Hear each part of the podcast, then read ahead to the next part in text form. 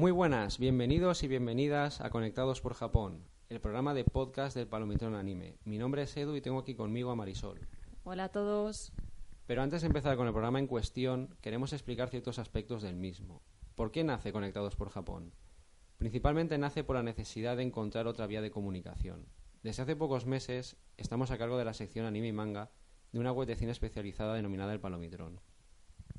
En muchas ocasiones, cuando estamos frente a un artículo de reflexión, una crítica una reseña, nos encontramos en la tesitura de no plasmar todas las ideas que tenemos en la cabeza. Y creemos que con este tipo de formato, estas ideas que no podemos plasmar en un artículo de la web, las podemos decir aquí libremente y explayarnos todo lo que queramos. ¿Cómo va a ser el programa? Queremos que la estructura del podcast no sea siempre la misma, pero sí que queremos seguir un mismo esquema. Primero hablaremos de la actualidad, es decir, de las noticias más relevantes de la industria, de las licencias que se vayan anunciando y de los lanzamientos que se vayan produciendo mes a mes. Después de este rollete, que hay que hacerlo sí o sí, hablaremos con mayor profundidad tanto del anime como del manga. Por ejemplo, de los animes de temporada, de los estrenos, de todo aquello que estemos viendo o leyendo y también habrá hueco para recomendaciones. En algunos programas, pero no en todos, dedicaremos un espacio a hablar de temas más concretos, como puede ser la trayectoria de X estudio de animación o X autor de manga. Si vemos que esto funciona y gusta, podríamos dedicar un programa entero a este tipo de contenido.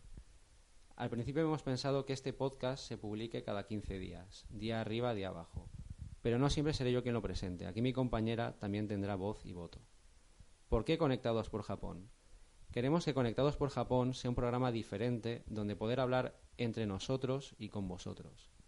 Antes de empezar el programa como tal, aclarar que nuestra voz será totalmente subjetiva, pero informando con total profesionalidad. En cuanto al tema peliagudo de los tan temidos spoilers, intentaremos en la medida de lo posible no destripar mucho contenido. Y después de tanta palabrería, empezamos conectados por Japón.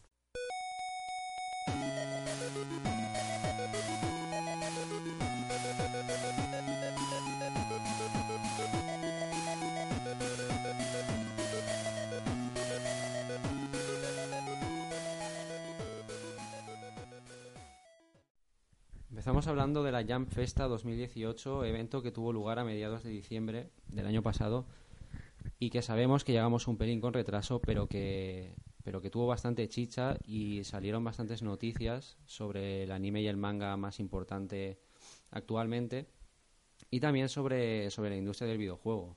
Sí, la verdad es que para ser un evento que sobre todo hablan de animes y de mangas del momento, eh, la presencia de las noticias de videojuegos fue bastante abundante. Y para mí, a mi modo de ver, el, la marca que más estuvo presente en toda la Jam Festa fue My Hero Academia, porque se dijeron cosas acerca de la nueva película, el nuevo videojuego y, cosas creo que de la tercera temporada, ¿no? Sí, de la tercera temporada también. Pero bueno, a pesar de todo esto, una de las noticias que más furor causó en la Jam Festa 2018 fue el anuncio de la nueva película de Dragon Ball. Sí, concretamente la vigésima y que volverá a contar con, con Akira Toriyama, en esta ocasión a cargo del guion y también del diseño de los personajes. Eh, se venía rumoreando que Toei Animation iba a hacer un anuncio importante sobre la franquicia y al final fue, fue esto, fue una película que además promete, promete bastante porque parece que, la sinopsis que, se dio fue em, indagar en el origen de los Saiyans y dónde radica su fuerza. Además de esto, parece que, que la película se va a invertir bastante porque dicen que va a ser una superproducción que además también contará con, una muy buena animación. Pero bueno, dejando a un lado esta película de Dragon Ball y metiéndonos en, terreno de videojuegos, vamos a hablar ahora del, videojuego de One Piece, One Piece World Seeker, confirmado para Occidente y que saldrá para Play 4, Xbox One y, PC, si no me equivoco. Y que parece ser que este, que este nuevo título de One Piece va a ser mundo abierto, Menos mal. Sí, porque ya veníamos de, de una retaíla de títulos que no se salían de la... Del Musou, de... Sí, de títulos de, lucha, normal y, y, Musou. Entonces parece que, que quieren meter un poco de aire fresco a la franquicia. Veremos cómo le sale. De momento tenemos un tráiler y unas pocas imágenes que... Que de momento pinta bien todo. Sí, pinta bien, pero solo aparece Luffy, ves cómo se mueve por el escenario, he hecho en falta ver algo más, que me imagino Me parece que... un poco agigantado, pero bueno.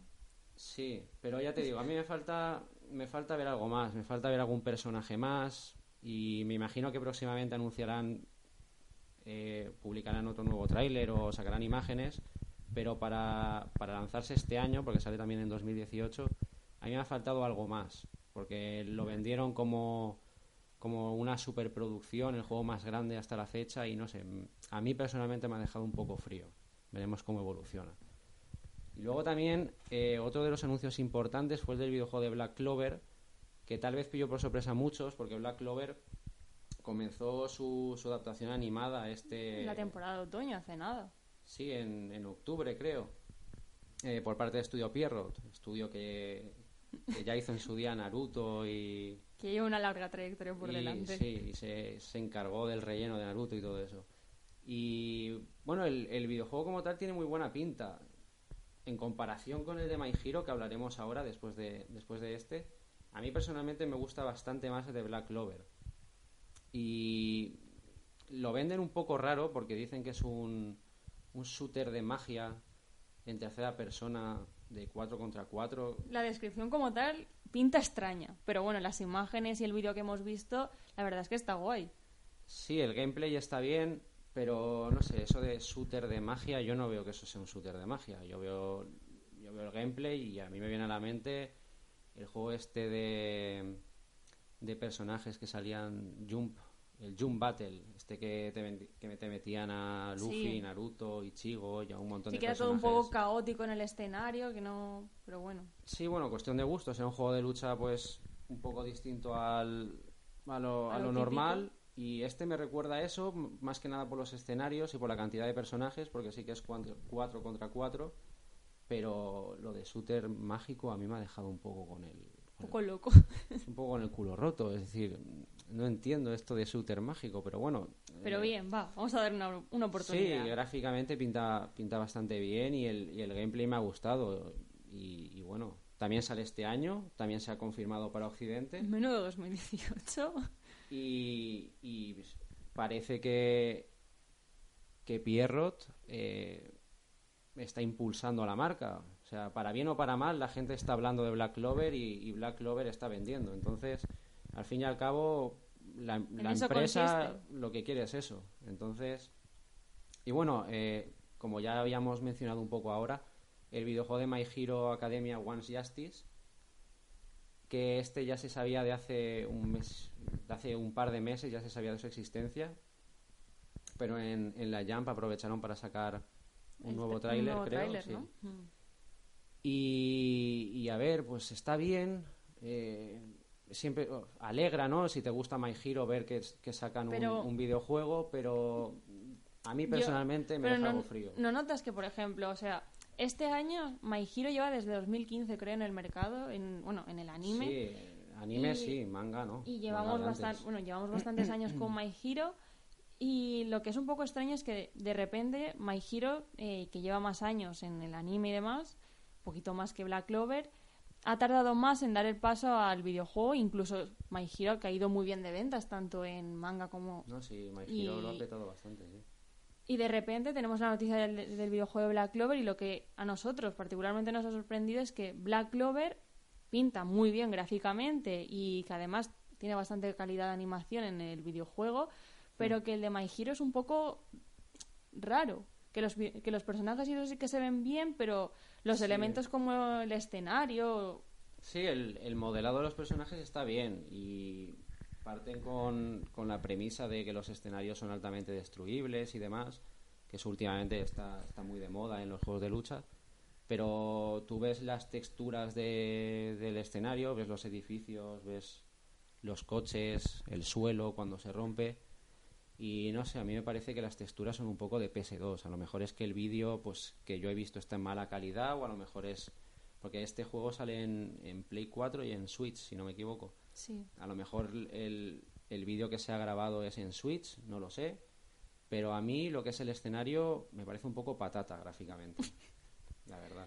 Pero bueno, también le daremos una oportunidad porque es My Hero y Sí, nos, sí. nos ilusiona, la verdad. Este de momento no lo han confirmado en Occidente, pero es... Pero viendo el tirón que tiene y demás, creemos que posiblemente también llegue. Si han confirmado Black Clover, dudo mucho que My Hero no, Exacto. no llegue. Bueno, y seguimos con My Hero, porque ya como hemos comentado antes, My Hero estuvo muy presente en la Jam Festa. Y otro de los grandes anuncios que nos gustó bastante ver en, en el evento fue el tráiler de la tercera temporada de My Hero. Un tráiler que, ante todo, nos, nos aporta la premisa de que el nuevo arco de, de Del la... campamento, sí, Adapta, en principio va a adaptar el, el arco del el arco campamento. del campamento. Lo que no sabemos es si se alargará más en argumento o no. Entonces, nosotros creemos que si, si solo abarca el arco del, del campamento, eh, estaremos sobre los 10-12 capítulos. No creemos que vaya mucho más. Pero bueno, esto creo que también era para abril de 2018, Sí, este concretamente también sale en abril. que viene una, una temporada de primavera bastante cargadita, pero que también tenemos muchísimas ganas de seguir con él y a ver qué nos depara, porque en este arco también conoceremos nuevos villanos, Sí, los que presentan al final de la, de la segunda que temporada. solo los vemos en el último capítulo un pelín y luego a ver qué y tal. Luego, pues los que se unan más. a ver si Exacto. se alguno más. Nosotros mm, el manga lo leímos, pero solo hasta hasta que da comienzo. le, guarda- le guardamos honor. Y luego, por último, la última noticia que se anunció de My Hero fue una película. Que en este caso no es ninguna OVA ni nada por el estilo, sino que es una película, película que se estrenará en cines este verano. En cines japoneses, obviamente. Seguramente a España no llegue, pero bueno. De una manera u otra la veremos, porque también tenemos ganas y por lo poquito que se ha visto de ella y las imágenes y demás, también tiene buena pinta. Y bueno, eh, más o menos casi todo lo tenemos cubierto, pero también quedan dos noticias. En, en el la Jam Festa también se dijo algo acerca de la... De la tercera temporada de Sokugeki no Soma, ¿no? Sí, que a ver, cuando te- eh, la tercera temporada empezó en esa temporada de animes de otoño Sí. y supuestamente estaba... Estaba eh, la duda de si la iban a hacer del tirón. O Sí, la porque iban a ver, dividir. al, principio al principio se dijo que iba a tener 24 episodios, pero cuando llegó el episodio 12 se dijo que se iba a acabar. Todo el mundo nos quedamos bastante locos porque era en plan, ahora en este momento, no queremos decir spoilers por si alguien no lo ha visto todavía, pero nos quedamos todos un poco sorprendidos de que justo en ese momento eh, finalizase la temporada. Entonces en el evento dieron la, la grata sorpresa de que la temporada va a continuar, lo hará en abril y no será una cuarta temporada, sino que finalizará la tercera con los 24 episodios que previamente habían dicho. Sí, con la otra tanda de 12. Sí. Y aquí sí que sí, pues finalizarán el arco argumental que sí que está abarcado en el manga y que, bueno, que esperemos que nos guste a todos y que, y que continúen las aventuras de Soma. Y luego, por último, una de las noticias que sí que se había anunciado previamente, pero que en, el, en la estuvo bastante presente, fue el anime de Golden Kamuy, el esperado anime de Golden Kamuy. Sí, porque la verdad es que el manga lo empezamos a leer el año pasado, que fue cuando lo licenció nuestro país Milky Way.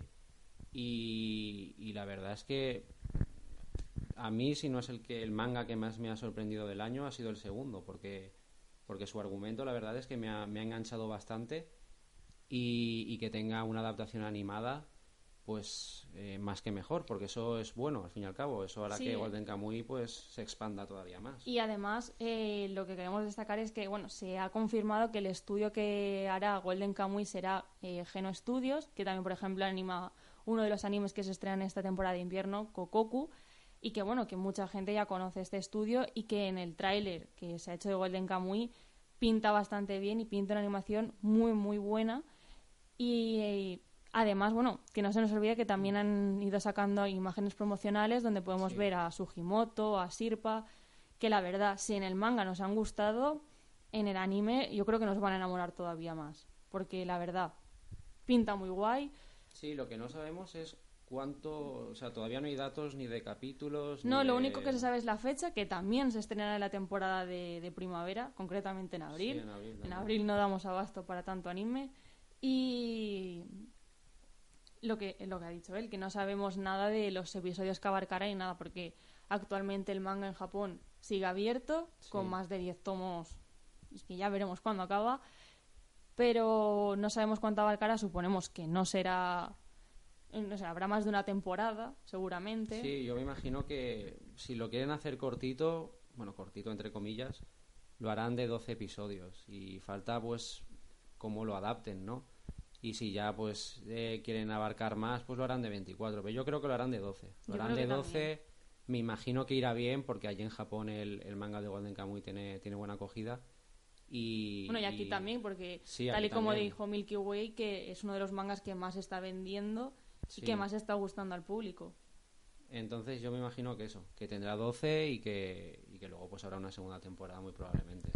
Bueno, y ahora con esto sí que sí, cerramos las noticias de la Young Festa, porque ya no se dijo nada más, pero bueno, queríamos destacarlas un poquito porque creemos que son bastante importantes y que dan pie a un 2018 repleto de buenas noticias. Bastante prometedor y sobre todo ese mes de abril que se queda ahí condensado con My Hero, con Golden Kamuy, Tokyo Ghoul también está por ahí. O sea, el mes de abril promete bastante. Y bueno, como una pincelada a la actualidad, podríamos decir cuatro o cinco más noticias, ¿no? Sí. Tampoco queremos aburrir a la gente. No. Y hace poco, bueno, concretamente el primer día del año, eh, Netflix, en Netflix España está disponible eh, tanto Full Metal Alchemist como Full Metal Alchemist Brotherhood.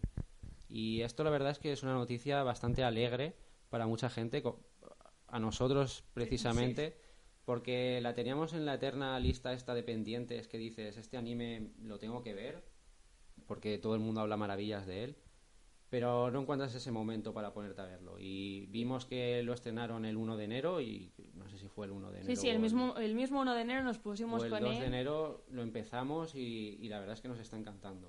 A mí me ha gustado tanto que, a ver, yo no tenía... Siempre, por ejemplo, que hemos ido a alguna tienda, lo que sea, siempre hemos visto las ediciones, la Kansenban creo que se llama, ¿no? Sí, esta que es de un formato mayor con, Mayor con tamaño. 17 tomos.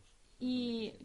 o 18, no sé. Sí. Pero bueno, eh, yo siempre la he visto y me ha gustado estéticamente y ahora que, que se estrena el anime lo quería, ya lo quería, quería empezar con ella, pero me he tenido mm, la mala suerte de que en ninguna tienda tenían el tomo 1, que Norma está por reimpresión, bueno, que al- algún día me haré con él, La, la Navidad tampoco ha ayudado que la gente está regalando Exacto. mangas a tu título.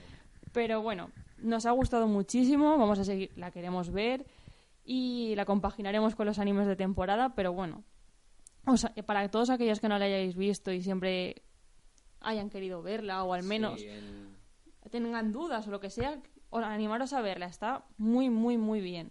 Sí, además en, en Netflix España de manera totalmente legal la podéis ver y, y eso, o sea que perfecto. Luego también eh, hace, po- eh, hace dos, tres días eh, Selecta anunció un par de licencias, bueno, una licencia, lo otro es un simulcast que muy probablemente acabarán sacando una edición, pero bueno, de momento es Eso no está confirmado de momento. Confirmaron el simulcast de la serie Card Captor Sakura Clear Card, ¿vale? Que es la secuela de la icónica serie Card Captor Sakura, que todo el mundo habla maravillas de esa serie, todo el mundo le ha marcado a la adolescencia, pero que yo no he tenido el placer de ver. Entonces, pues eh, poco puedo decir, más que es bastante famosa y que la gente pues se ha alegrado un montón de que, de que Selecta Sí, porque Twitter ese- esos días ebulló con esa noticia, todo el mundo estaba loco. Y a- es más, creo que ayer, sí, ayer por la noche empezó ya el simulcast, porque estamos Sí, hoy a... sí, ayer, ayer sábado. Y bueno, ha sido todo un éxito. Vale, y luego también, aparte de Car Captor Sakura, eh, licenciaron Mary la Flor de la Bruja. Que me pasa un poco lo mismo. Mm, La gente la pedía, la gente está como loca y yo no sé nada de la película. Dicen que es una superproducción de que se estrenó el año pasado, Sí, que año volvió pasado. loco a Japón y que ha gustado mucho, sobre todo por la animación que tiene, que dicen que es muy buena. Sí, yo lo poco que he visto, la, la animación la verdad es que está bastante bien y, veremos si cuando la, la traiga Selecta aquí a España, pues, pues le, le echamos un vistazo y a ver, y a ver qué tal está. Sí. Bueno, y hablando de Selecta, no podemos olvidarnos de que este mes se estrena en las grandes pantallas Mazinger Z Infinite, una de las icónicas sagas de mechas de hace muchísimos años y que sigue vivo y que sigue vivo y, y además Más vivo que nunca, Exacto. porque parece que nunca, Nunca acaba. envejezca. y además a la gente le sigue gustando y es un producto que no solo gusta a los jóvenes sino también a, a nuestros padres porque han nacido con él y la verdad es que es un anime que siempre es de agradecer y que nosotros sin duda vamos a ir al cine a verla porque bueno es un recuerdo a la infancia y hacer un poquito de honor a nuestros padres Ya veremos qué nos depara, si abusan mucho del CGI o siguen manteniendo una animación clásica. Pero bueno, dentro de poquito también, como la vamos a ver, eh, habrá una crítica en la web y esperemos que nos guste o no nos disguste mucho. Y en el cine va a estar tres días, ¿no? Sí, Solo tres días. eh, si no me equivoco, está el día 19 y estará el día 19, 20, 21.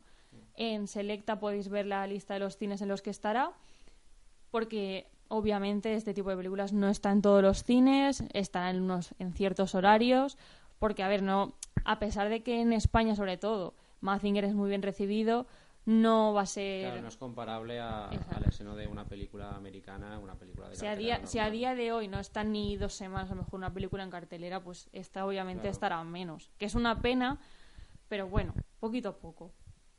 Y bueno, dejando un poco de lado esto, queríamos comentar una de las noticias, de creo que ha salido esta semana, que más nos ha llamado la atención y más ilusión nos ha hecho.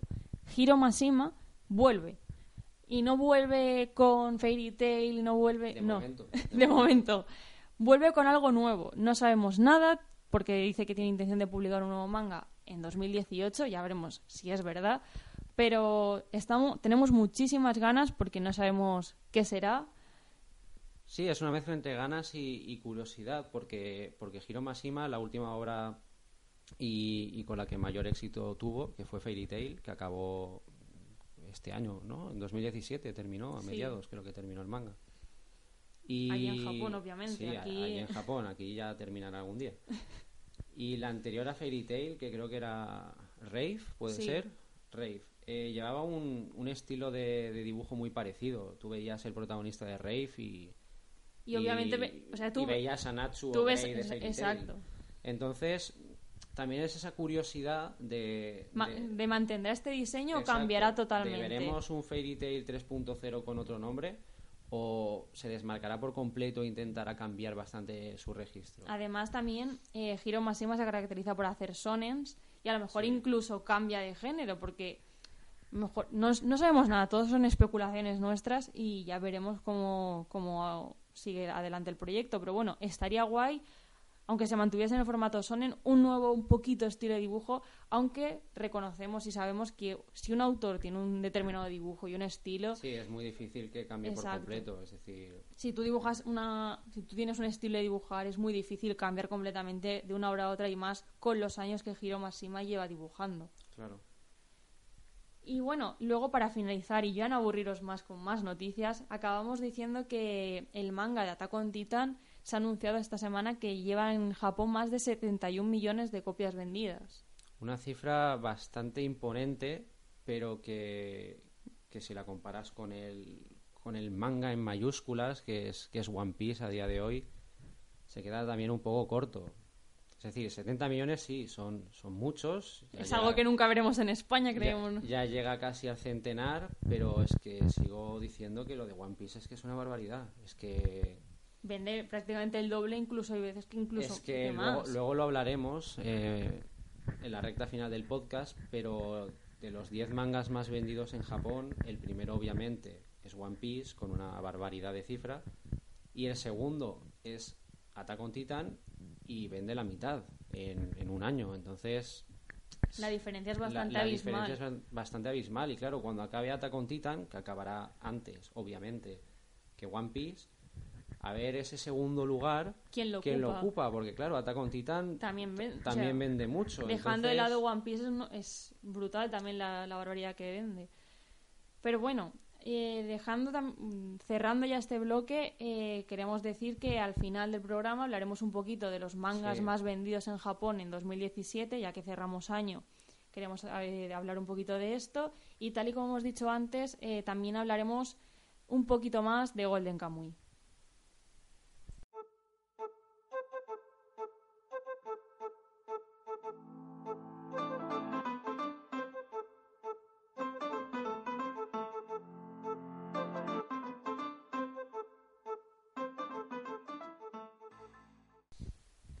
Dejando de lado las noticias más importantes, eh, vamos a hablar de los animes que se van, de los que empiezan y de los que vuelven. Empezamos con algunos de los que hemos visto y han terminado recientemente, como el caso de Welcome to the Ballroom. Sí, eh, A ver, vamos a hablar un poquito de los animes que nosotros particularmente hemos, hemos visto esta temporada. Y, exacto.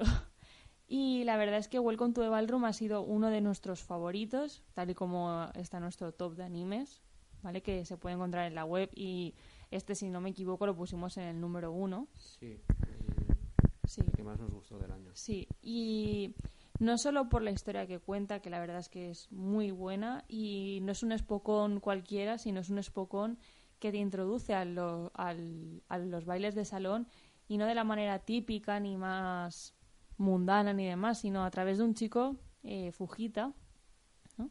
Sí, que, soy un poco mala para los nombres. Y la verdad es que la historia de él, junto a la de sus compañeros e incluso junto a la de sus profesores, es una de las historias que más nos ha llegado al corazón y más nos ha gustado.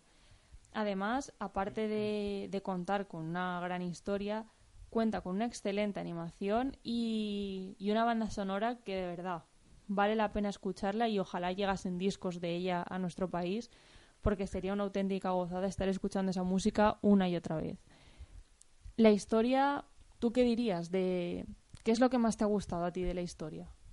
Porque a mí, bueno, luego, luego hablo yo. A ver, la historia como tal es, un espocón, entonces bebe mucho del género, de, pues entra el tema de la superación personal, de, bueno, Básicamente es eso, es el protagonista es un chico que no sabe qué hacer con su vida y por un golpe de, por un golpe de suerte pues acaba en una escuela de baile y, acaba enamorado del baile de salón. Entonces, poco a poco se convierte eso en su vida y es a lo que a lo que él aspira y él, es lo que él quiere llegar a ser.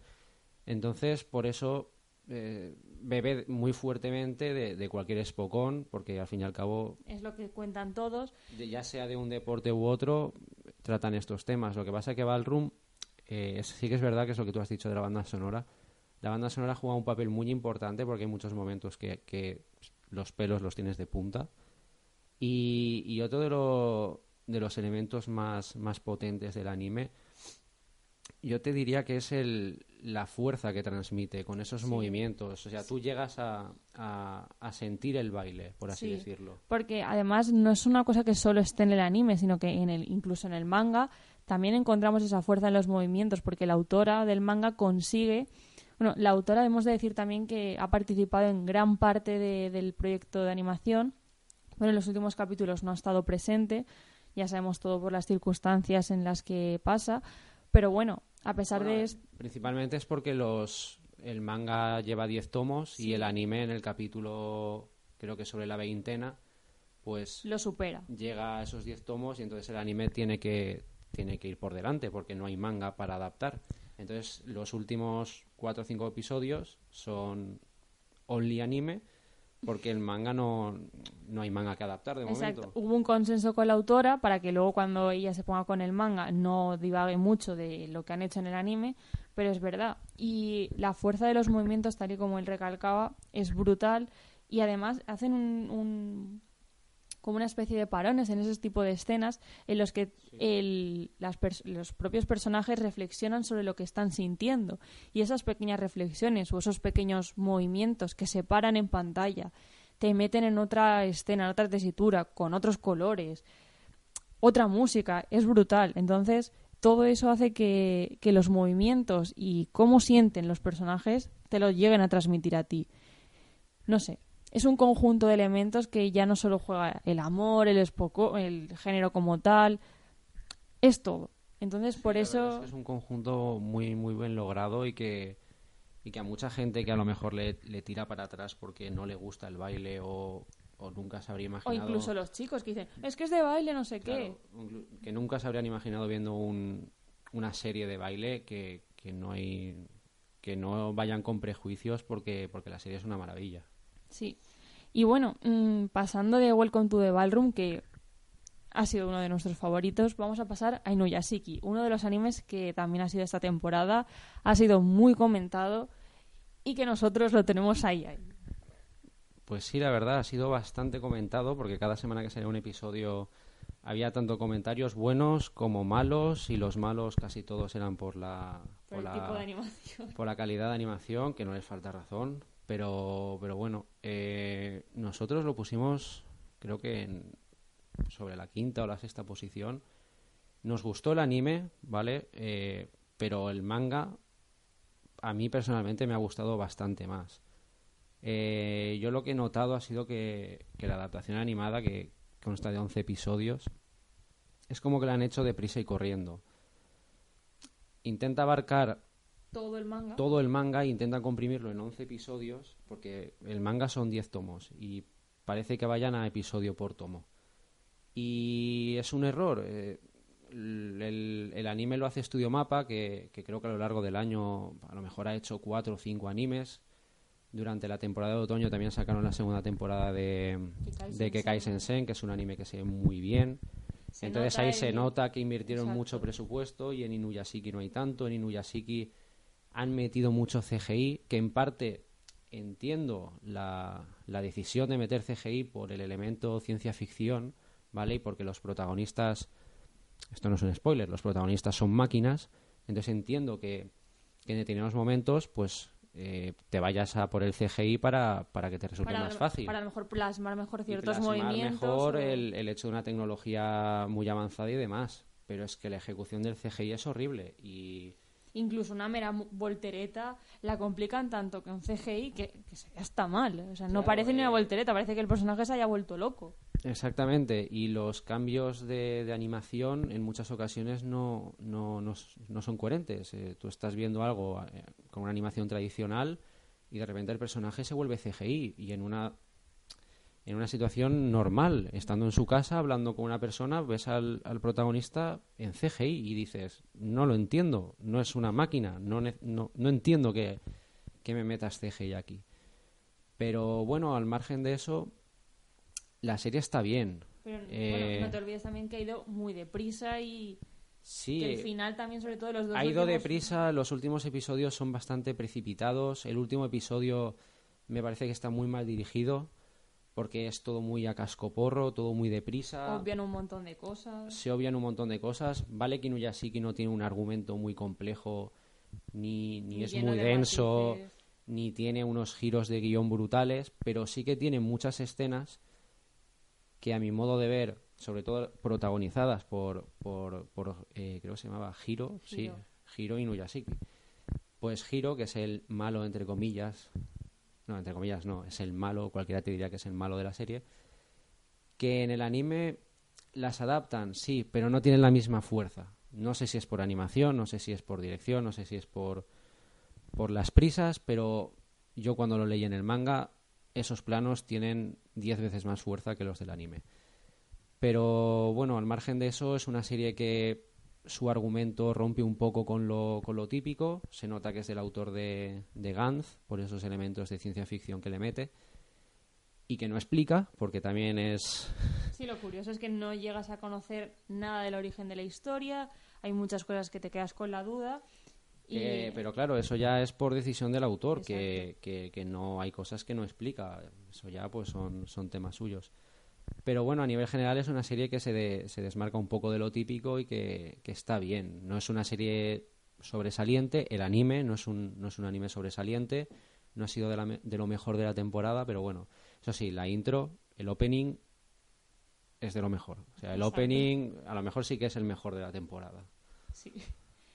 Y bueno, después de hablar de Inuyashiki, vamos a ir a hablar, vamos a hablar de uno de los animes también más criticados y de los que más se ha hablado esta temporada de otoño y que yo particularmente lo he visto, lo he disfrutado y semanalmente he hecho las críticas en nuestra página web porque la verdad a mí me ha encantado. Estamos hablando de, de Juni Taisen y a ver, parte de la premisa de que es un Battle Royale, pero ya partimos con que no son personajes típicos, sino que son los 12 guerreros del zodiaco.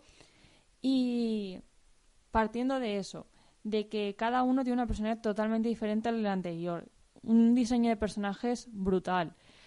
Y, y además que para mí cada, cada uno de los capítulos guardaba una sorpresa en su interior y que consiguen en un momento u otro sorprenderte, emocionarte e incluso, no sé, son un conjunto de emociones que yo ahora mismo no sabría explicarlas y que a mí me ha gustado bastante y creo que en general no ha gustado tanto.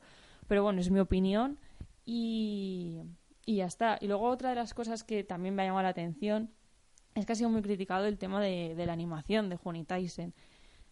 Eh, mucha gente no yo creo que tiene más en mente el hecho de decir, tal, es que es un Battle Royale, debería haber más peleas, debería haber más acción. Sí, la gente como que, como que cuando profundizaban en el pasado de los personajes, como que les molestaba. Sí. Ellos querían ver sangre y muerte Además decían que eso era como un patrón, que en cada capítulo tenían que contar un... No, cada capítulo podría contar o no el pasado de un personaje, no todos son así. Y además, eh, cada capítulo dif- se diferenciaba porque encima eh, tiene que contar, o sea, no, no podemos estar siempre de peleas y siempre matando a todo el mundo. La serie claro. aporta ciertos valores y para mí aporta muchos valores humanos que representan muchas... Para mí hace una crítica social brutal acerca de cómo las personas somos con las personas. Y, no sé, por eso yo considero que ha sido también uno de los mejores animes, incluso también lo hemos puesto en el top, porque ha sido para nosotros uno de los mejores animes del año y que vale que no tiene una animación excelente, que en algún momento determinado usas en él oh, el, el gran CGI, pero que a pesar de eso está muy bien. A día de hoy la ¿Quién no mayoría usa- de animes Exacto. utilizan CGI. ¿Quién no usa CGI? Porque, a ver, hay, de- hay determinadas escenas que sí que hay que usarlo y para que queden mejor. Puede estar mejor o peor introducido, Claro. pero bueno, no es una de las cosas que digas, tal, si te gusta la serie y te gusta el argumento y disfrutas con ella, ¿por qué te tienes que meter tanto con, es que en el segundo 32? No, no hay que ser tan así. Y, y bueno, Tampoco me quiero meter en el final porque es hablar de spoilers, pero a mí el final me gustó muchísimo, no me lo esperaba para nada. Y he leído muchísimos comentarios de que todo el mundo sabía quién era el gran ganador de la Juni Tyson porque, bueno, para quien no la haya visto, la Juni Tyson es una celebración que se celebra cada 12 años y en la que se baten en duelo eh, los 12 guerreros del zodiaco y que son pertenecientes cada uno a una familia. Entonces tienen que luchar a lo largo de eh, son 12 horas si no me equivoco y uno de ellos vivirá y todos los demás pues morirán. Entonces el que gane tendrá eh, dos, dos recompensas, una que es su vida como tal y la otra pues un deseo. Entonces para mí el ganador fue totalmente una sorpresa, el- algo que se ha criticado y que se ha dicho que desde el minuto uno de la serie se sabía quién era el ganador y otra el deseo que él pide o ella en- no se sabe quién es es brutal. A mí me gusta mucho y creo que llega y lo humaniza mucho todo a pesar de que representen animales y demás. No sé una serie que si te gusta los battle royale y si te gusta los valores humanos y la representación de tales anímate a verla la verdad. Pues. Y bueno, una de las que no ha terminado, empezó en octubre y todavía le falta bastante para que termine, es Black Clover. Black Clover empezó en octubre y, y, bueno, todos nos pensábamos que iba a tener 12 episodios, aunque yo ya me olía que iban a, a extenderlos un poquito, porque siendo Pierrot y siendo Black Clover, que lo querían hacer el nuevo Naruto y demás, pues se me antojaba algo breve. Y luego pues ya anunciaron que, que lo iban a expandir a 50 o 51. 51 creo 51. Entonces, claro, eh, nosotros también hacemos review semanal de Black Clover y vamos a estar pues, si no pasa todo, nada, todo un año con vosotros pues 50 semanas haciendo Black Clover que, que, bueno, ya veremos cómo termina, ¿no?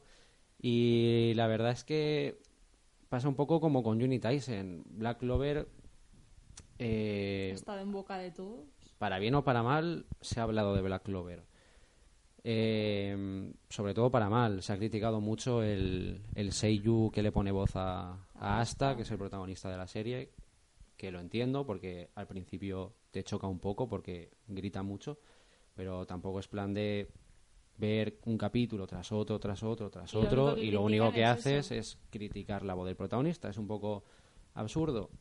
Ha habido ahí un poco de pinceladas de, de mini rellenitos en estos 12 episodios, que sí que es verdad que, putea un poco. Pero bueno, a nivel de animación está bastante bien. Eh, la obra original, el manga original de Black Clover, pese a reunir ciertos tópicos del, del género y de obras muy influyentes, está bastante bien. eh, tiene muchos elementos que, a pesar de ser muy parecidos a otras obras, eh, pueden llegar a diferenciarlos con el paso del tiempo. Por ejemplo, sus personajes secundarios, a mi modo de ver, tienen unos secundarios muy buenos y con bastante potencial si los desarrollan. El mundo en el que se desarrolla la obra también es, a pesar de ser ahí muy mágico y muy fairy tale, como dicen muchos, me parece que está muy bien construido, que pueden alargarlo mucho y... Y que realmente se diferencia de Fairy Tail y de, de anteriores animes. Sí, es que verdaderamente a día de hoy es muy difícil que un anime sea 100% Totalmente, original. Es que al, fin- al final, pues este bebe de este, este bebe del otro, y al final tienes un conjunto que, que pues que tiene sus propias diferencias y, similitud, simi- y similitudes y, y ya está. Pero bueno, que, que a nivel general, para los amantes del sonen, que no les moleste una obra larga y demás, pues que, que ahí tienen un buen anime para ver. Y bueno, después de introducir estos cuatro, que tres de ellos han finalizado y uno seguirá con nosotros mucho más tiempo, vamos a empezar a hablar de los animes de la temporada de invierno, de los cuales eh, nosotros hemos elaborado una guía en la que podéis encontrar toda la temporada de invierno 2018 y que tenéis un poquito de información acerca de cada uno de ellos. Pero bueno, ahora mismo vamos a hablaros de más o menos los que tenemos intención de ver, seguir. Pero muy a grandes rasgos, que si no esto se, se alarga mucho. Exacto. Entonces vamos a empezar con unos Sí, poquitos. eh, por ejemplo, ya tenemos apuntado uno que se llama B de Beginning, que de- se va a estrenar en Netflix, si no me equivoco, en marzo. Y la verdad es que tiene muy buena pinta, la animación está muy bien conseguida. eh, la, la sinopsis no se conoce gran cosa, pero parece ser que hay como una dimensión aparte y como que hay un poder relacionado con el tiempo y demás, y hay unos seres muy misteriosos que, que parece, parece Sí, que... y además los personajes mm, no sabemos nada de ellos, pero físicamente, el, el diseño, Sí, todo llama es- mucho esto- la atención. También esto muy enigmático, o sea, tienes un tráiler pero no sabes muy bien Exacto. qué sacar del tráiler, entonces tiene bastante buena pinta. Después también tenemos Basilisk, que es una serie de samuráis también con una muy buena animación que, que lo emitirá Crunchyroll en simulcast.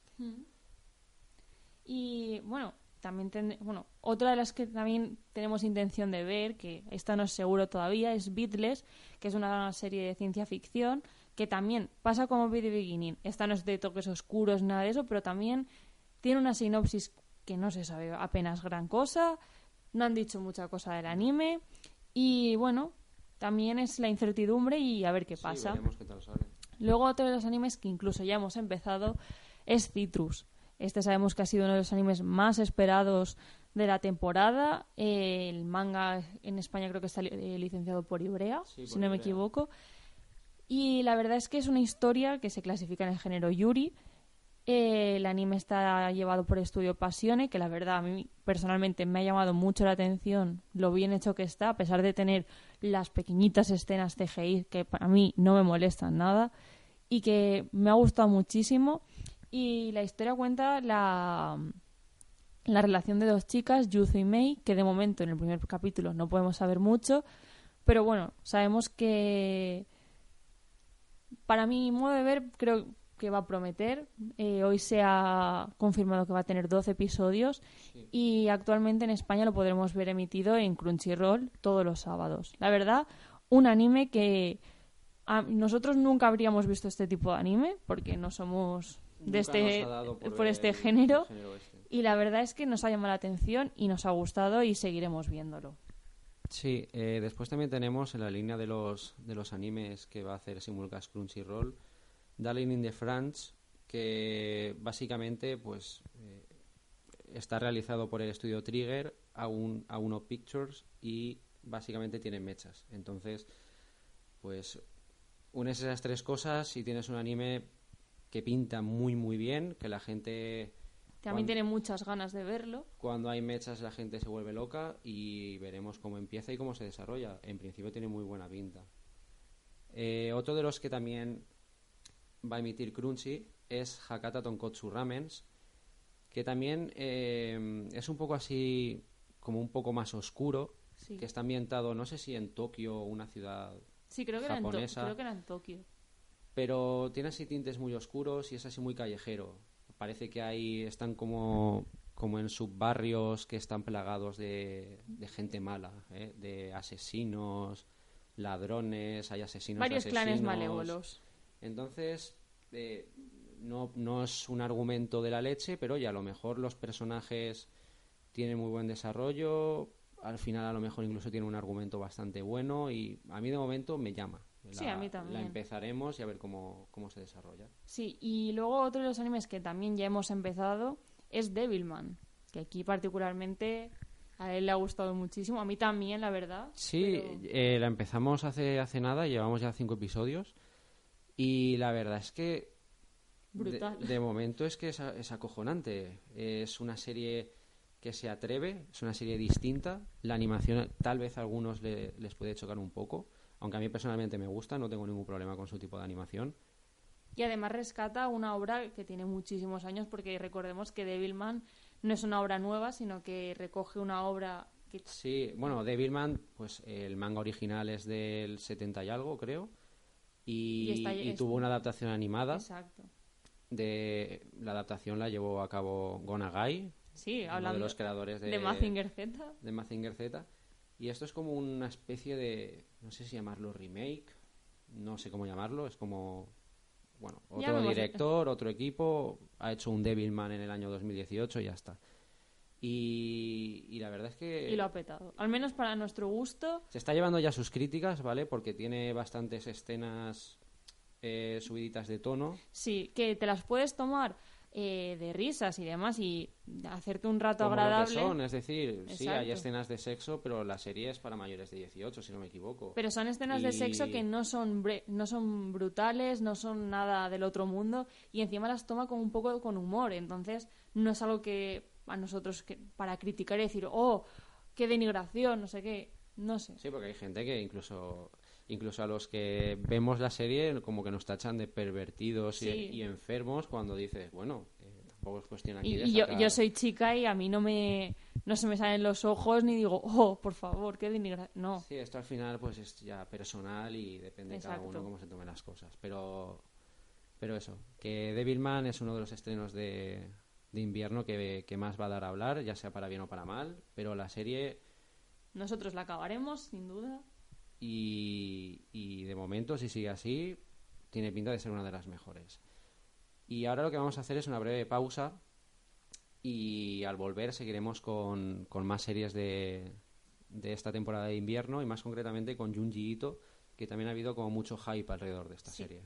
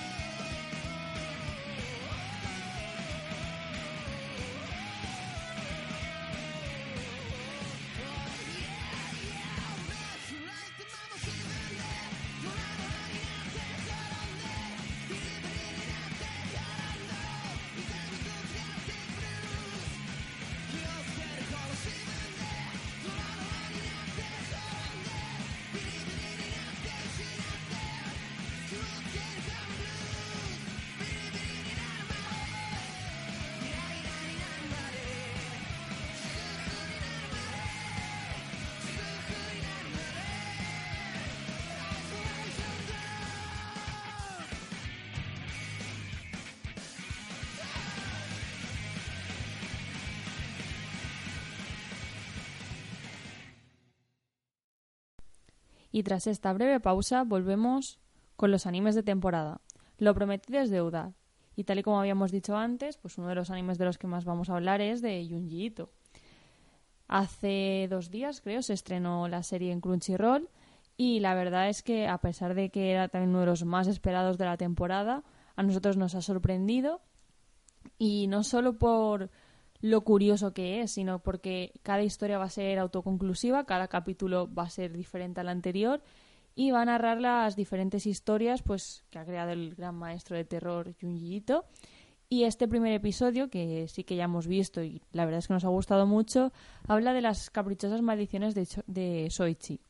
Un chico que la verdad es un tanto peculiar, muy raruno y que es bastante macabro y que la verdad este episodio no es que involucre el terror en pantalla ni sea muy temeroso, pero ha sido incluso divertido y bastante agradable de ver. Entonces estamos bastante ansiosos de ver la semana que viene el siguiente capítulo, que sí que parece que vaya a aportar algo más de terror. Además, aparecen unas muñecas que a mí personalmente no me hacen mucha gracia y espero no tener sueños desagradables con ellas.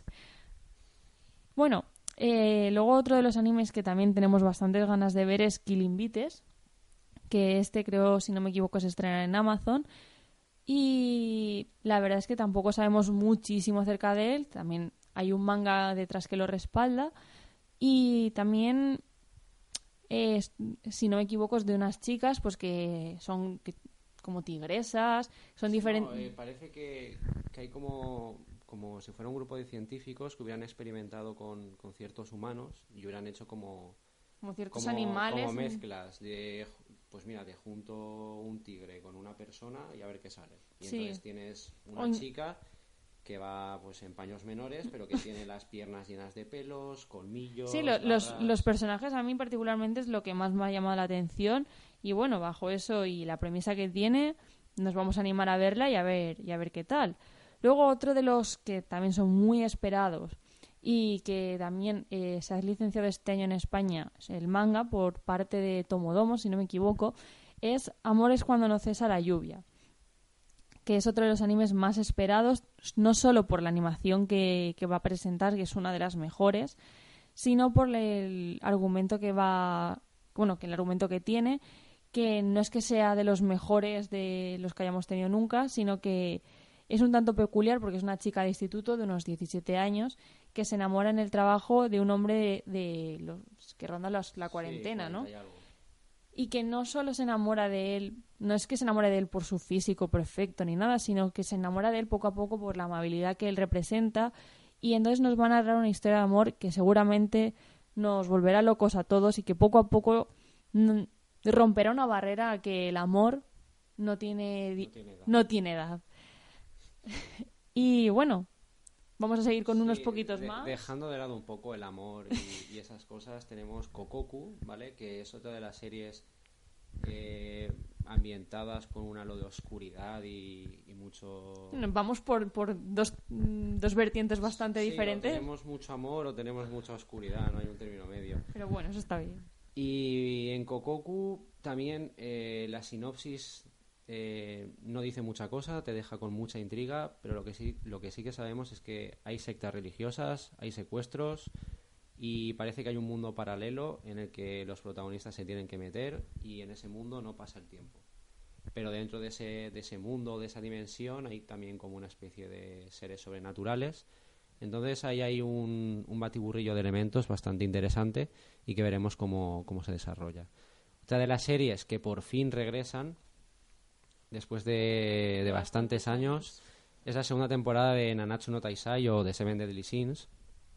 Y, y bueno, el, creo que si no me equivoco el viernes o el sábado Hubo un episodio especial se estrenó ya el primer episodio, que era un especial repasando todo lo acontecido en la primera temporada. que para quien no se acuerde está bastante bien porque hace un repaso de, de cómo han ido recogiendo, por decirlo de una manera, bueno, cómo Meliodas Sí, ha ido... reunía a varios Exacto. de sus ex compañeros que eran los pecados capitales y cómo, cómo acabó la temporada, porque la primera temporada se estrenó en 2014, ha llovido ya un poco bastante, yo no me acordaba prácticamente de nada. Y, y eso, eh, los que les haya gustado la primera temporada, pues yo por los, por los comentarios que he leído por ahí, esta segunda temporada va a abarcar un, un arco del manga bastante interesante, con unos enemigos bastante prometedores, concretamente los, los Diez Mandamientos, si no me equivoco. Todo muy, todo muy simbólico. Sí, la verdad es que es otra de las cosas que está muy guay de la serie, la simbología que tiene y todo lo que tiene detrás. Pero bueno, Sí, si esto vemos que gusta y demás, ya, ya hablaremos más largo y tendido sobre él. sí a- algún artículo de Nanatsu va a caer, eso Sí. seguro, porque, porque es una serie que, que está bastante bien. Y que nos un- gusta mucho. Sí, y es un sonen un poco, un poco, Diferente un a lo poco distinto a lo habitual, sí, se podría decir que sí. Eh, después tenemos la segunda temporada de Overlord, que aquí poco podemos decir porque no hemos visto la primera. Es Lo tenemos pendiente, a ver si ahora con el estreno de la segunda temporada nos animamos a, a ver la primera, porque la verdad es que la, la premisa nos gusta, la, la animación también, la animación Es de, de Madhouse, creo. ahora mismo no, No lo sé, no sabemos con caigo, certeza. Pero, pero por los vídeos que he visto y tal, la animación sí que, sí que está bastante bien y la gente habla muy bien de ella. Sí, en el día 9 de enero, si no me equivoco, se estrena eh, Overlord y la verdad es que bastante guay. Lo único, eso sí, que hace unos días se ve que se filtró el primer capítulo. No sabemos si será ese, si habrá sido algún fake, no se sabe. No, creo que sí que se filtró, sí. Pero bueno. pero bueno, nosotros primero la primera. Exacto. Igual nos metemos un maratón y luego ya pues empezamos la segunda. Y para terminar eh, esta serie de esta lista de animes que tenemos pensado ver, eh, vamos con Violet Evergarden, que es un anime que también se sabe muy poco de él, pero que todo el mundo está muy Súper hypeado. súper hypeado con él. Tiene una animación que luce espectacular. Y, y poco más, por lo que sabemos, eh, bueno, por lo que yo me imagino, me imagino que la serie tratará un poco, al ser la protagonista o las protagonistas, porque no lo sé, una especie de, De máquinas. de máquinas con forma humana, porque parecen humanas. sí, Pero están creadas por un científico. Sí, pero que son, son robots, son, son una inteligencia artificial. Sí, unas están como destinadas a cuidar a personas y, y, otras, como a la guerra. Sí. Entonces, tal vez ahí se traten temas peliagudos de, de la humanidad y de cuán, eh, ¿cómo decirlo? Cuán em, obligada está esa... la esa- humanidad a la tecnología, por decirlo de una Sí, manera. o al revés. O... ¿Sabes lo que te quiero decir o no? Pero bueno, tiene... Un poco para los que hayan jugado Nier Automata y este Sí. tipo de juegos. Sí, la verdad es que es cómo, ju- cómo unar en, una, en un mismo anime, en una misma historia, eh, ¿cómo decirlo? Tecnología y, y- y humanidad en un, en un mismo concepto y que ambos eh, cohesionen y, y hagan uno. Entonces es algo bastante guay y que si lo consiguen, estará- además de tener una animación muy buena, tendrá un argumento que será de los mejores, la verdad. Y bueno, yo creo que más o menos ya están todos. Sí, el listado está cubierto. De momento estas son las que las que tenemos en mente para seguir. Luego a lo mejor pues vemos un capítulo de una, bueno, uno no, hay que ver más para decidir si dejarlo o no. A lo mejor vemos dos o tres de de X serie, no nos gusta, la dejamos y luego nos ponemos a ver otra y nos gusta. Entonces esto es un poco variable, pero Lo que sí que es seguro es que, por ejemplo, vamos a seguir la- las críticas de Black Clover. Seguramente también vamos a seguir con, vamos a empezar con las de Junjito porque nos ha gustado muchísimo. Y con Citrus, pues también hablaremos y de muchas de ellas. Seguro que algún artículo en la web, algunas primeras impresiones y demás, pues habrá. Así que más o menos eso sería todos los animes que se van a anunciar esta temporada de invierno y los que vamos a ver. Así que cualquier anime y tal que vosotros vayáis a ver, nos gustaría saberlo y así compartimos todos un poquito más.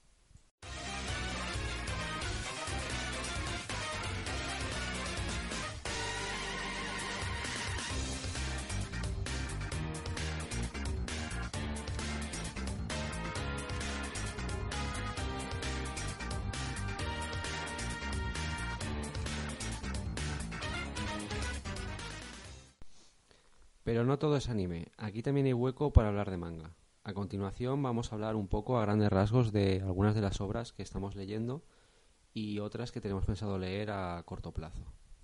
Tal y como os comentábamos antes, eh, una de las obras que nos estamos leyendo y que estamos al día es Golden Kamuy. Para nosotros Golden Kamuy ha sido una gran sorpresa de este año, eh, la ha licenciado Milky Way Ediciones y actualmente llevan cuatro tomos y este mes, si no me equivoco, sale el quinto. Es una obra que recoge muy bien una historia de la era Meiji y que nos cuenta la, eh, la historia de Tsujimoto y Asirpa. La verdad, unos personajes bastante carismáticos y que tienen bastante peso en, el argumento. Y no solo nos ha gustado por eso, sino a mí particularmente, y tal y como expuse en la reseña que tenemos en la web, una de las facetas que más me ha gustado de la obra es cómo plasma eh, la naturaleza. Mm, En las, La fuerza ¿no? que tiene Sí. la naturaleza. ¿eh? la- las, viñe- las viñetas parecen auténticas obras de arte. Yo me quedo embobada viendo cada una de ellas. Y en los elementos de la naturaleza, como pueden ser los árboles, los, las aves, el fuego, todo te transmite tal fuerza que parece que estés ahí dentro.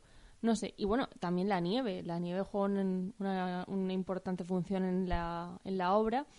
Y sí, a lo largo del tiempo pues van a ir transcurriendo las diversas estaciones, pero cuando nieva y cuando se siente el frío, lo notas. Y no sé, es una obra que merece mucho la pena leer porque aparte de que también es divertida, te enseña unos valores de sobre todo de los Ainu, que es de la tribu a la que pertenece a Sirpa, que son unos valores bastante curiosos de saber y que te hacen apreciar más eh, otras culturas y otros conocimientos que siempre está bien enriquecerse, la verdad. Sí, eh, otra de las que hemos empezado a leer este año y también la ha licenciado Milky Way Ediciones es la de la de Gangsta. Y a ver, a mí particularmente yo tenía muchas ganas de leer Gangsta. eh, cuando vi la portada Se enamoró. me enamoré un poco de, de ella y, y vi el argumento y dije, bueno, pues el argumento está bien, vamos a ver cómo, cómo es la obra, pero el argumento tampoco es que sea nada del otro mundo. O sea, tú lees el argumento y, y no, no es una obra que sea la hostia de original. Pero una vez te pones a leerla y, y vas conociendo los personajes y ves cómo la autora te da pequeñas pinceladas de, de sus respectivos pasados y tomo a tomo te va dando esas pequeñas pinceladas y todavía no eres capaz de unir cómo se conocieron los protagonistas o cómo empezó su relación o qué misterios esconde su pasado. Eso es una de las cosas que también más me gusta de la obra. Eh, luego también el, manga tiene unas, unas escenas de acción muy bien, muy bien dibujadas. Consigue transmitir muchísimo con su dibujo el, el movimiento en las escenas. Que a mi modo de ver es una cosa muy difícil de conseguir porque hay muchos eh, sonen de peleas o seinen en los que ves a los personajes eh, pegarse entre ellos y muchas veces no sabes ni dónde está ese personaje ni lo que acaba de hacer. En cambio aquí sí que lo, exacto, lo ves todo muy claro. eh, Las líneas te transmiten mucha velocidad y ves mucho movimiento y es muy cinematográfico todo. Y la verdad que para llevar dos tomos, que de momento son siete, ya veremos cuando sale un, Un octavo. un octavo porque es, es mensual la obra y, Y ha tenido varios... y ha tenido un parón Sí. bastante, bastante largo. Pero, pero para mí la, la gran sorpresa del año ha sido Gangsta, para mí en lo personal. Sí, y luego a mí particularmente otra de las que también me ha gustado muchísimo y que también es de Milky es Children of the Whale. Sabemos que tiene un anime que nosotros de momento no hemos visto y yo hasta que no me acabe el manga no voy a ver porque yo soy de las que me gusta primero leer un manga y luego ya si me gusta veo el anime porque si no noto que el anime me destripa algo que el manga seguramente me va a contar ¿Te destripa o te cuenta mal? Exacto, porque, porque, aquí hay muchos animes que no cuentan realmente lo que cuenta un manga y a mí no me gusta. Yo prefiero eh, ver primero la obra ilustrada, narrada y disfrutarla en primera instancia mediante el manga. Y Children of the Whales, a pesar de que puede parecer una cosa totalmente diferente por, por lo que pueda aparentar las portadas y demás, es una obra que me ha sorprendido muchísimo, no sabía nada de ella, me lo compré un poco por por el hype que había de toda la gente y chapó.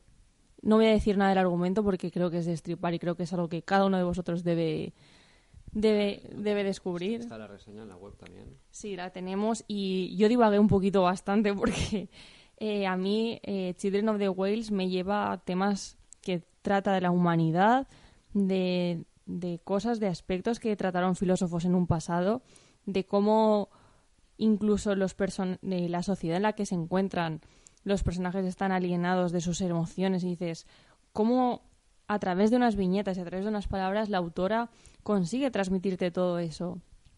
Ahora ya llevan dos tomos, este me sale incluso el tercero, y ya estoy ansiosa de leer el siguiente y de ver qué nos sigue contando esta historia y cómo van a acontecer los, los sucesos, porque la verdad, en cada tomo que lees eh, tienes más ganas y más ganas de leer el siguiente y, la verdad, otra gran sorpresa del año y que seguiremos. Bueno, y aquí también particularmente eh, otra de las sorpresas para mí que yo sabía que existía, que sabía que estaba ahí, en Crunchyroll año han empezado a hacer el anime, Hablo de Ancient Magus, mi querido Ancient Magus. Y estas navidades he tenido la suerte de que me han regalado los mangas, bueno, eh, los que hay en España, y me he empezado a leer la obra y es un lujo, la verdad. Yo el anime he visto vari- varias escenas, varias cositas, pero tampoco he querido verlo porque primero me quiero leer el manga y la verdad es que me ha gustado muchísimo cómo nos transporta a un universo totalmente diferente, siendo un universo creado en, en- en Inglaterra y que aparentemente es real, y, pero aúna la magia y la realidad en un mismo plano y lo hace brutalmente bien. Y también eh, cómo trata la mitología celta, no sé, son muchos aspectos y, y cómo trata las personas que no son personas y las personas que a lo mejor las han deshumanizado pero que siguen siendo personas. Y no sé, también es una historia muy chula y que si te gusta la magia y los toques mitológicos y demás, vale la pena y además el dibujo particularmente me ha encantado porque tiene un trazo precioso y que yo creo que muchísima gente debe valorar y es una obra a tener en cuenta. Y luego también otra de las que estamos leyendo desde que, desde que la, la licenció Norma, creo que en primavera de 2017, es la de Black Clover. Y pese a que el anime no... A ver, yo sigo el anime y el anime no me desagrada, pero claro, eh, prefiero mil veces el manga. Es decir, es el...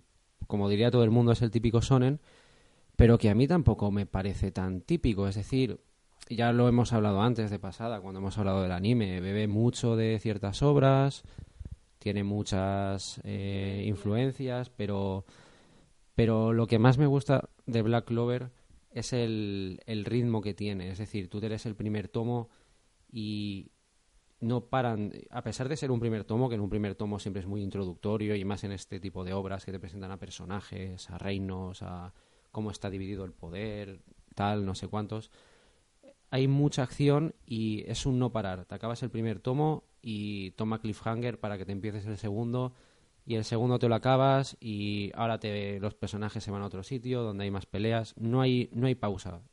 En- En- hasta en un determinado tomo, eh, creo que fue en el cuarto, Sí. hasta eché de menos algo de, por favor, parad, hablad entre vosotros, eh, que, que haya relleno, por favor, porque era un, era un no parar. Y, y eso es lo que me gusta tanto de, de- del manga de Black Clover y por esa parte el anime me aburre un poco, porque ya me conozco la historia obviamente y porque no hay color entre el ritmo que pone el manga y el anime, que en parte lo entiendo, porque, pues oye, tienen que hacerlo largo porque tienen que ganar dinero, tienen que consolidar la marca Black Clover, tienen que seguir haciendo Black Clover. estudio que es también, y- pero bueno. Pero eso, si alguien quiere leer un, un shonen que no sea My Hero, porque My Hero es otro de los que de los que lo ha petado bastante, Que también nos estamos leyendo. Sí, pues si alguien quiere leerse otro otro shonen, pues Black Clover es perfectamente una opción muy muy viable, sobre todo por el ritmo que tiene y, y el dibujo también está muy bien hecho. Eh, después también nos hemos leído, bueno, leído no, releído el Tokyo Ghoul, bueno, la primera parte de Tokyo Ghoul, los 14 primeros tomos. Porque ahora en abril van a estrenar el, el anime de Tokyo Ghoul Re y nosotros ya tenemos eh, bastantes tomos de Re. Sí, estas navidades hemos logrado hacernos ya con todo lo que nos faltaba de re. Y ahora que lo tenemos todo, pues Entonces hemos hecho eso, nos hemos releído Tokyo Ghoul, hemos nos a- hemos dado cuenta de lo, lo mal que lo hizo Pierrot en la animación de... Sí, porque a pesar de que además de que nos hemos leído todo Tokyo Ghoul, hemos visto el anime a grandes rasgos pasándolo rápido porque no podíamos más. Y entonces es eso. Nosotros primero nos, nos vimos el anime y nos gustó Tokyo Ghoul. Pero claro, luego te le empiezas a leer el manga y, y empiezas a ver unas lagunas y, y unos despropósitos en, en la adaptación animada que es que, sobre todo en la segunda temporada, que no es, nor- no es ni medio normal. Entonces, eso, ahora cuando podamos nos vamos a empezar Re y veremos el anime de Re para quejarnos de lo... O no, a lo mejor aquí lo hacen bien, ya veremos. Igual a la sorpresa, que lo dudo. Lo que pasa es que, tal y como lo dejaron para en la primera temporada, está muy difícil Claro. que lo sepan hilar con re. Sí. Los que leáis Tokyo Ghoul y sepáis, Ya sabréis el- Es- en el fregado que se ha metido Pierrot al acabar la temporada así. Es, es así de simple. Y luego para terminar, pues lo que queremos leer así a corto plazo, Que va a salir este mes. que va a salir este mes son dos, dos obras de Ibrea, que son Gum Alita, que bueno, tiene un porrón de años y creo que ya lo licenció Planeta hace bastantes años aquí en España, pero ahora lo ha, lo ha licenciado Ibrea y lo va a volver a, a lanzar. a lanzar y la verdad es que es, es un privilegio poder leer un clásico como este. Y luego, pues, por supuesto, Jojos Bizarre Adventure, la tercera parte, que es Stardust Crusaders, que, que- ya estamos contando los días para que salga el primer tomo Sí. Y seguir la, la la maravillosa aventura de los Yostar contra, contra el mal que haya en, En el mundo. en Stardust Crusaders, que, que no, no sabemos qué puede ser. Bueno, y después de hablar de todos los mangas que nos estamos leyendo y que nos vamos a leer, queremos hacer un pequeño repaso al top mangas que hicimos en la web a- para finalizar 2017, en el cual incluimos mangas como El León de Marzo, eh, licenciada por ECC Ediciones, que, que, estuvo, que ha sido una de las obras que más ha gustado este año y que muchísima gente le está dando una oportunidad, que también tiene el anime y, bueno, muy guay. Luego, otra de las grandes obras que hemos incluido en nuestro top es Fire Punch, que es una de las obras que no sabemos cómo está yendo en venta, no se sabe nada, pero que a nosotros personalmente nos ha gustado bastante y que recoge eh, aspectos de la sociedad bastante crueles y que los sabe llevar muy bien, incluso mm, te impacta mucho en el manga y es un manga muy crudo y que sabe Sí, la verdad es que... con un dibujo que no, que no llega a ser perfecto, sabe, sabe plasmar muy bien una Sí, historia. en parte es, es, es un poco la... Tiene bastante coherencia lo que es el dibujo con lo que quiere mostrar el autor, porque el dibujo es, es así un poco como feo, como un poco sucio y, y al fin y al cabo es lo que refleja Fire Punch, porque Fire Punch te muestra un mundo postapocalíptico que se ha ido literalmente a la mierda y las personas que, que quedan pues eh, se- representan lo peor del ser humano y unos valores eh, para nada éticos que hacen barbaridades con tal de sobrevivir y el dibujo lo plasma muy bien. La verdad Sí. es que es una obra, a mi modo de ver, que, que la ha licenciado Norma Editorial y es una obra un poco rompedora en, en lo que viene a ser en su catálogo sí. porque nos tiene acostumbrados a obras más Más flojitas, no tan fuertes. Claro, en más, más, no sé cómo decirlo, más light, no tan, Es que esta es muy no tan violenta ni tan cruda. Luego, otro de los clásicos que ha vuelto eh, es Berserk. Berserk ya sabemos que llevaba en España. ¿Cuántos tomos eran? Eh, Eh, 36 o 37. 36 o pero- 37. Pero bueno, este año Panini eh, nos ha dado una grata sorpresa y ha, ha hecho una nueva edición y mm, en la que a- una edición más grande en la que recogen más tomos y que supuestamente pues va a rellenar No, o sea, s- básicamente lo que hacen es, eh, con el formato que se había quedado Sí. anteriormente, seguir la publicación y luego han sacado un nuevo formato, Berserk Maximum, que son unos libros bastante importantes que valen Sí. 15 euros, si no me equivoco, y, y ahí pues ahora mismo no recuerdo cuántos tomos de los pequeñitos entran, pero que, que fácilmente pueden entrar dos o tres. Sí, que, pero para, para todo aquel que no tenga Berserk y lo quiera, pues es una edición a modo de, de resu- bueno, resumen, ¿no? A modo de tenerlo más comprimido y que te ocupe un poquito menos, a pesar de que el formato es bastante grande, pues de volver a tener Berserk. Luego, otra de las obras que a nosotros nos ha gustado también mucho y que le hemos incluido en nuestro top es Bungo Stray Dogs. Sí, eh, Bungo Stray Dogs, también de norma editorial, que es una obra eh, también un poco diferente porque también tiene elementos típicos, tiene elementos sobrenaturales, tiene detectives, tiene... Sí, pero Este que tipo de rompe poderes, también un poco con Pero sí, rompe un poco con lo típico porque eh, digamos que los personajes representan algunas de las figuras literarias más importantes tanto del panorama nipón como, como del panorama global. Entonces eso es lo que también más nos ha gustado, esa, esa representación de figuras históricas que, que han existido de, ver- de verdad. Luego, otro, como ya lo sabéis, eh, otro de los mangas que hemos incluido es el manga de Jojos, que este año también ha vuelto a nuestro... Bueno, ha vuelto no, nace por, de nuevo de, por primera vez en nuestro país gracias a Ibrea. Se han atrevido con una colección que lleva un porrón de tomos en, en Japón, más de 100, que nació hace muchos años, en 1987, si no me equivoco, y que sigue no sabemos cuándo acabará, pero que sigue y muy viva. Y la- a la gente le encanta y está teniendo muy buena acogida y la verdad es que da gusto que se sepa apreciar obras de, de esta calidad, aunque sean antiguas y muy, muy guay, la verdad. Luego también pues hemos incluido Welcome to the Ballroom, Black Clover. eh, y de aquí ya viene lo que lo que más nos ha gustado del año han sido cuatro obras de, de Milky Way Ediciones, que es Una sonrisa hasta el fin del mundo, que es un tomo único autoconclusivo que es muy bonito, cuenta una historia que se podía haber alargado, pero que para nosotros nos ha parecido perfecto que lo, que lo dejara en un tomo. Children of the Whales, que ya hemos hablado antes de ella, Gangsta, que también hemos hablado antes de ella, Y Golden y Kamuy. Golden Kamuy, que lidera este top y que también hemos hablado antes de, de esta maravillosa obra. Sí, y ah, bueno, más o menos eso es lo que tenemos en el top mangas.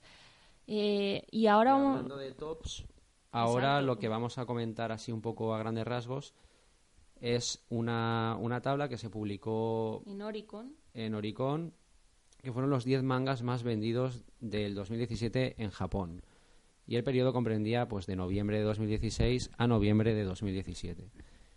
Y como ya imaginaréis, la obra más vendida con 11 millones y medio de copias es One Piece. Seguida por Shingeki no Kyojin o Ataque a los Titanes con 6.622.000 copias. Después Kingdom con 6.184.000. Y luego, My pues. Hero exacto. con casi 6, Tokyo Ghoul Re con 5, casi 5 y medio, Haikyuu con poco más de 5 millones, Nanatsu no Taizai con 3 millones y medio, One Punch Man con 3 millones 200 mil, Sokugeki no Soma con 2 millones 800 mil casi, y el décimo puesto es para Magi con 2 millones 715 mil. Eh, la verdad es que el, el predominio que tiene One Piece en, en el mercado es, es que no, no, hay ni, no hay ni palabras para describir como una obra con, con 80, 85. 80 Creo que en Japón lleva 87 tomos. No lo sé muy seguro, ¿vale? Pero más de 85 lleva. Que con esa trayectoria siga vendiendo tanto, siga ocupando esos primeros puestos y tenga tanta tanta distancia respecto al respecto a Ataque a los Titanes, que es el segundo y que también es un auténtico fenómeno, eh, tanto en Japón como, como a nivel mundial. Yo, muchas- eh, yo muchas veces me pregunto el no sé si algún no sé si veremos acabar One Piece, pero el día que acabe One Piece es, como era. sí, porque es como que no habrá ninguna obra que, que, que consiga hacer Lo- eso. el es que fenómeno One Piece es un fenómeno que ha marcado un antes y un después en el mercado. yo dudo que, que se vuelva a repetir porque han habido obras muy importantes y que han vendido mucho, pero lo de One Piece de verdad que es es que es una constancia increíble. Creemos que medio Japón o más de medio Japón tiene One Piece en su No, casa. más de medio. Y- Cada japonés tiene un tomo mínimo, mínimo de de One Piece. sí. Y no sé, es algo que yo creo que nunca se va a repetir y. Y no sé. Y bueno, para, para terminar esta, esta serie de tops y demás, nos gustaría hablar un poco de la situación actual del mercado en España, ya que no hace mucho, antes de terminar el año, eh, Marc Bernabé, que, que es traductor, eh, trabaja en la empresa eh, Daruma Survey Linguistics, si no me equivoco, hizo un, un pequeño estudio.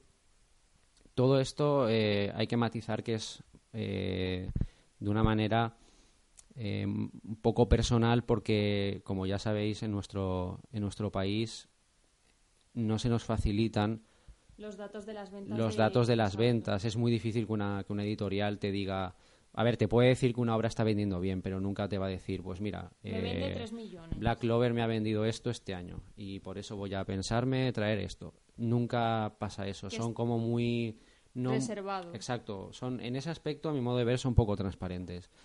Entonces, guiándose por, por el número de, nove- de novedades que se han puesto a la venta en 2017, pues ha elaborado una serie de gráficos para ver cómo ha ido el año y cómo se ha mostrado eh, la trayectoria, ¿vale? Del 2001 a 2017. Y vemos que en 2017 han salido un total de 793 novedades.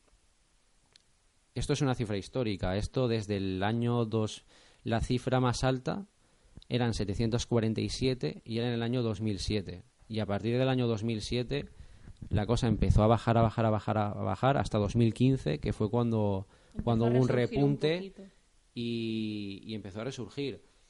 Pero la verdad es que a lo que es la cifra de, de novedades que salen a la venta al año, a mi modo de ver es bastante, bastante extensa. sí. Estamos, hemos vivido un año donde ha salido mucho manga. Sí, y la verdad es que es muy de agradecer y que este mercado... Muy de agradecer depende, porque que mucho abarca, poco...